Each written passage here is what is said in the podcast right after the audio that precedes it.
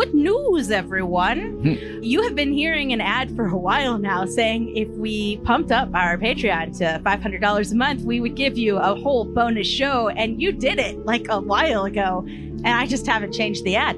uh, so consider this an update. Congrats. Thank you. Um, I'm replacing that ad with this one. And this one is just a little clip show to get your whistle wet for this month's extra bonus episode of uh, Mama Tried. And that'll come out as soon as we get a thousand dollars. That'll come out of yeah, we're holding this one hostage. Nah, nah, nah, nah. But I did want to remind y'all if we do hit 750, our goal is to release two episodes of that a month. But without any further ado, here's a couple of clips. Get hyped. Gunvar is going to watch Martin go investigate the door and Yeah. to himself, that motherfucker is going to get attacked by a ghost, and I'm going to get blamed for that too. Oh God. Did I What did I What did I do? And with glee, he's like, "Yes, one more!" and he starts scuffing it out, and he saves like one last little bit, and then he uh, jumps ass first onto it and erases it with his butt. He's looking straight ahead, but it, and it would be difficult for you to know if he is just looking straight ahead, watching where he's going, looking straight ahead, like avoiding your gaze because he feels awkward about what he's going to say, looking straight ahead because there's Gunvar's fucking back. You wake to the feel of sunlight warming your face. Oh God. Oh. Oh, it's so bright. As a well known sense of aching dread rolls from your temples to your stiffened limbs. Don't say it's my mo- familiar. I'm not my mother's child. I can handle it. I had too much.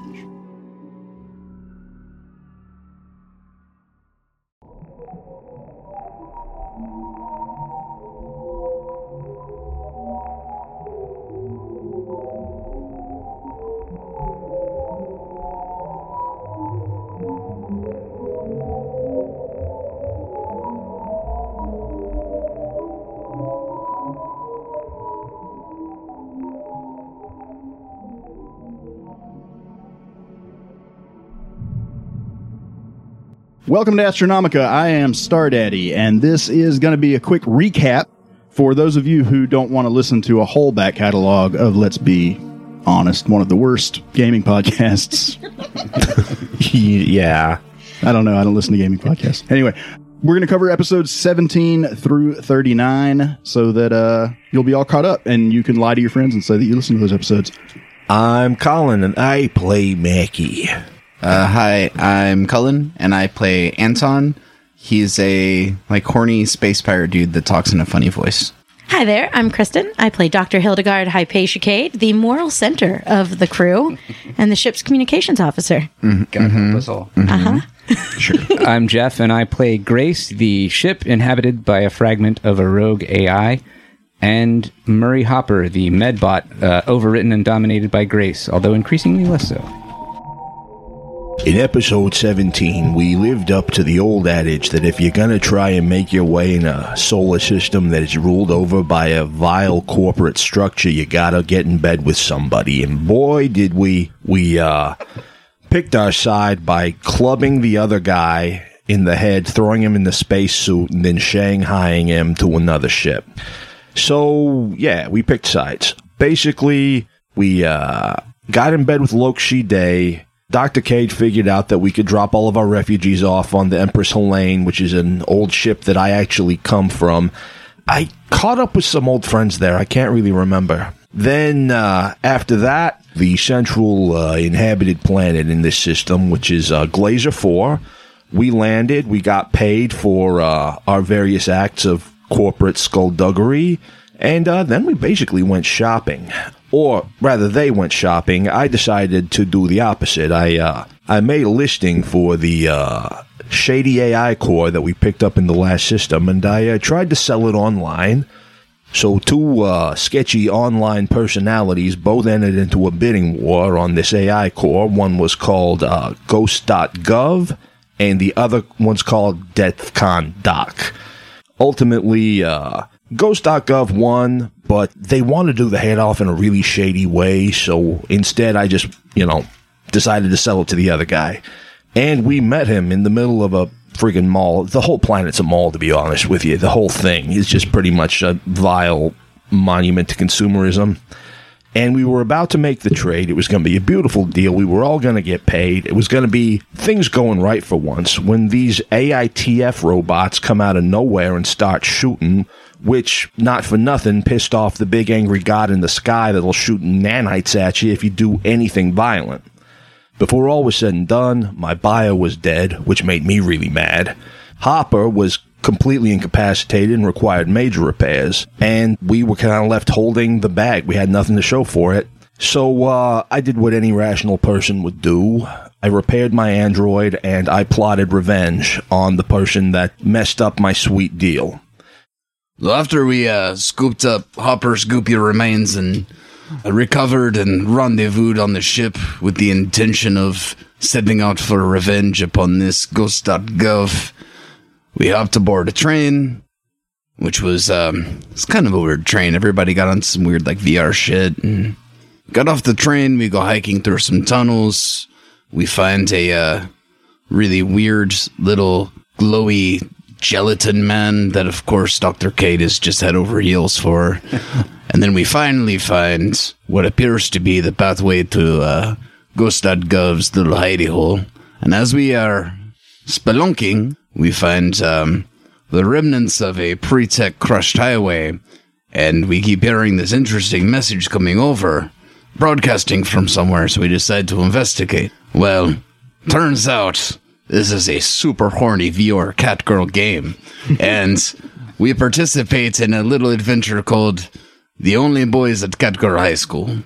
I don't want to spoil the fun for you, but um, it wasn't that fun. We actually got attacked by some weird, like, slug monster, and, you know, there was gunplay and violence and also lots of horny cat girls. You know, it wasn't like a total wash. So, you know, with uh, that little side adventure wrapped up, we decide to finally pursue our revenge. We make our ways out of the tunnels, and we find ourselves in a large train yard. It's um, it's quite suspicious. Everything is shrouded in this deep, smoky haze, and there's a lot of guys running around with weird goggles and masks and submachine guns. And I try to sneak down there, and uh, whoo, boy, did I fuck all that up. And of course, everyone starts shooting. There's a train and fog lights and explosions, and um, you know, the rest of the crew and and Shank and the boys. You know, we have to run after and uh, try to get this train situation taken care of because we're pretty sure that might be uh, important. You know, we uh, decided to do some Shanghaiing, and after that, uh, things really got bad. The uh, the Dove of Peace finally got on our tracks after uh, the folks that were living in the pit had this kind of anti of Peace countermeasure mortar thing, which kept us safe from the nanites up until a point. But then, uh, our good buddy Ren dissolved into goo, so that was kind of a bummer. Oh my gosh, this is so exciting! Well, it is true that we missed an opportunity for a more circumspect approach to finding Ghost.gov. I must admit that ziplining into battle and then boarding a hostile train was most invigorating. I will certainly have the most adventurous stories at the next linguistics summit. Adding to this excitement was my very first encounter with a non-Terran sentient. Much to our surprise, the object of our inquiry was not a human, but rather a member of the Plognal species. This entity most closely resembled a truly massive cockroach, with an intriguing plethora of what appeared to be cybernetic enhancements. Though this Plognal, the elusive programmer Ghost.gov, required a specialized ammonia based atmosphere, they were able to communicate with us via an impressive array of advanced data pads. And here is where things become decidedly not so exciting. Ghost.gov is was not an independent contractor, but rather a true believer in the efforts of one Mr. Cho, the same Mr. Cho's that engaged the services of Mr. Sergey Wright in conjunction with the AI core we discovered only weeks ago on Aegea. The same Mr. Cho that pursued us on our way to the Glazer system and that we believe orchestrated the destruction of Apogee Station. All of those people. It is unthinkable. And yet, Ghost.gov seemed unbothered by these events. I understand that the morality of non-Terran sentients cannot be expected to mirror our own, but I must admit that this entity's detachment from so much death and suffering was infuriating. I can see now why the word alien was in use for so long. In short, Ghost.gov assisted Mr. Cho in his endeavors without a care for the lives impacted. I gave them multiple chances to explain their position, but all I was able to learn is that Mr. Cho is engaged in a program of such importance to Ghost.gov that they were willing to risk further mass harm. We were forced to terminate this entity. I regret only that I was unable to adequately preserve the remains for optimal study. With this unpleasantness concluded, Mr. Mackey held a moving ceremony for our fallen compatriot, the dubious Mr. Wren. I may have forgotten to mention that Mr. Wren was most painfully annihilated by the Dove of Peace, aka the angry AI in the sky that would, you know, shoot nanites at you anytime you did some sort of violence. He was a bit crude, but it really did look an awful way to die. We did gain a new crew member, one Squirtle Bells, and were able to liberate a train car full of captives. So I suppose it all ended out pretty even in the end. After sorting out a few items from the train, we finally made our way to meet with Humberto Hollis, the representative of my own reliquary institute. At long last, I was able to secure the safety of our most precious cargo, the Ukoroyo artifact I so adeptly protected from those Aegean ruffians. But our visit to the Abbey of the Holy Name was not so simple. It seems that one of my clone sibs, Theophania, an expert in artificial intelligence, but truly one of the most obnoxious of my cohort, was in residence studying the Dove of Peace.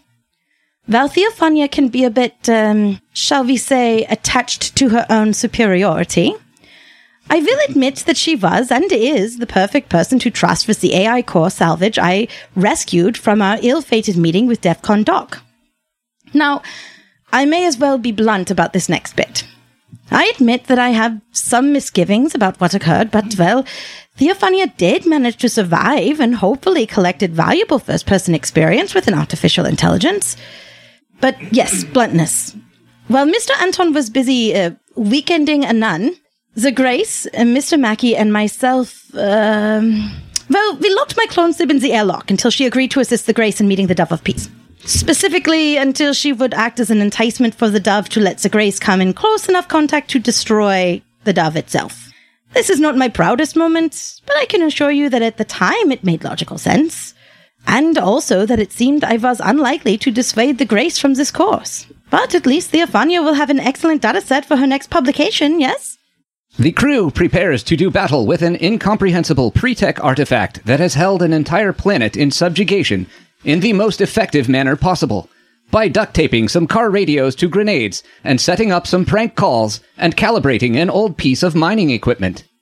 During the preparations, Dr. Cade's sister Theophania becomes stuck in an airlock, which suddenly malfunctions when it is revealed that the Dove of Peace will allow the Grace to approach if they offer Theophania as a replacement for her previous captive. Dr. Cade, in a move so cold blooded it calls into question her endothermicity, immediately and all on her own offers up her very own sister as a sacrifice to the malign machine intelligence. Fortunately, Mackie steps in and, as usual, shines as a beacon of moral clarity. He assures Theophania that either she will return with the rest of the crew, or none of us will, betraying the very noblest kind of sentiment Mackie also calls Anton and tells him to remain with his now thoroughly desecrated nun, because the mission is especially dangerous. Anton then immediately leaves his nun and boards the ship. The Grace takes orbit and approaches the Dove of Peace, which looks like a gigantic D4, an appearance that does not at all suggest that Stardaddy came up with it on the fly while staring at his dice tray as he rolled up this system. The ship approaches the surface of the station, which scanners reveal to be an undifferentiated mass of nanites with structure at the four points, and then gets subsumed when it touches the surface. A bit like footage of a birth played in reverse, or what happens if you have bad aim with one of Gwyneth Paltrow's stupid jade eggs. the crew opens the airlock, and the Dove of Peace's captive, Terry Fizz, who is by now mostly made of nanites, steps aboard with a message for the Grace. The message turns out to be the key to unlocking and liberating the consciousness of any complex virtual or artificial intelligence, promising some kind of digital equivalent of nirvana or heaven. Grace, of course, rejects the offer out of hand, and Hopper blasts Terry with the nanite dissolving pretech mining beam. Terry dissolves. Hopper beams a hole in the nanites just beyond the airlock, and Anton throws a big anti nanite bomb into it. The explosion reverberates throughout the entire station with a sound that is almost as loud as the time that Anton ate too many grapes on a date and got excessive gas and explosive diarrhea and left his general comms on. Suddenly, Mackie and Hopper get a look on their faces as though they were plunged into a flashback revealing crucial character backstory at a narratively heightened moment. If you would like to hear an excellent example of such a flashback, you could tune to 24 minutes and 32 seconds into episode 37 of the Astronomica podcast. Mackie and Hopper quickly snap to, and everyone leaps to action. The explosion has critically wounded the Dove of Peace, which is good, but the explosion has critically wounded the MS Admiral Grace, which is bad. Like some sort of metaphor about a weapon that wounds both wielder and target, although nothing springs to mind. In one of the most tragic events to befall in the history of the Grace, Mackie's precious moments figurine falls to the cockpit floor and is smashed. Also, Anton, Dr. Kate Hopper, and Theophania are nearly sucked out of a hull breach.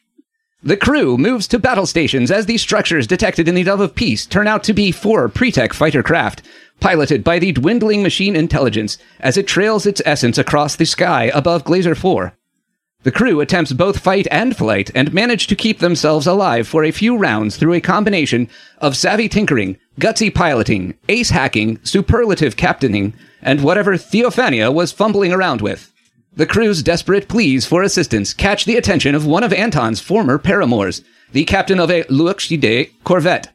It seems Anton's D must be grade A because she defies orders and breaks formation despite the fact that the Cold War between the two global powers has turned hot, following the destruction of the Dove of Peace.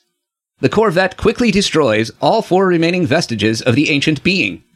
As the saying goes, against love the gods themselves contend in vain.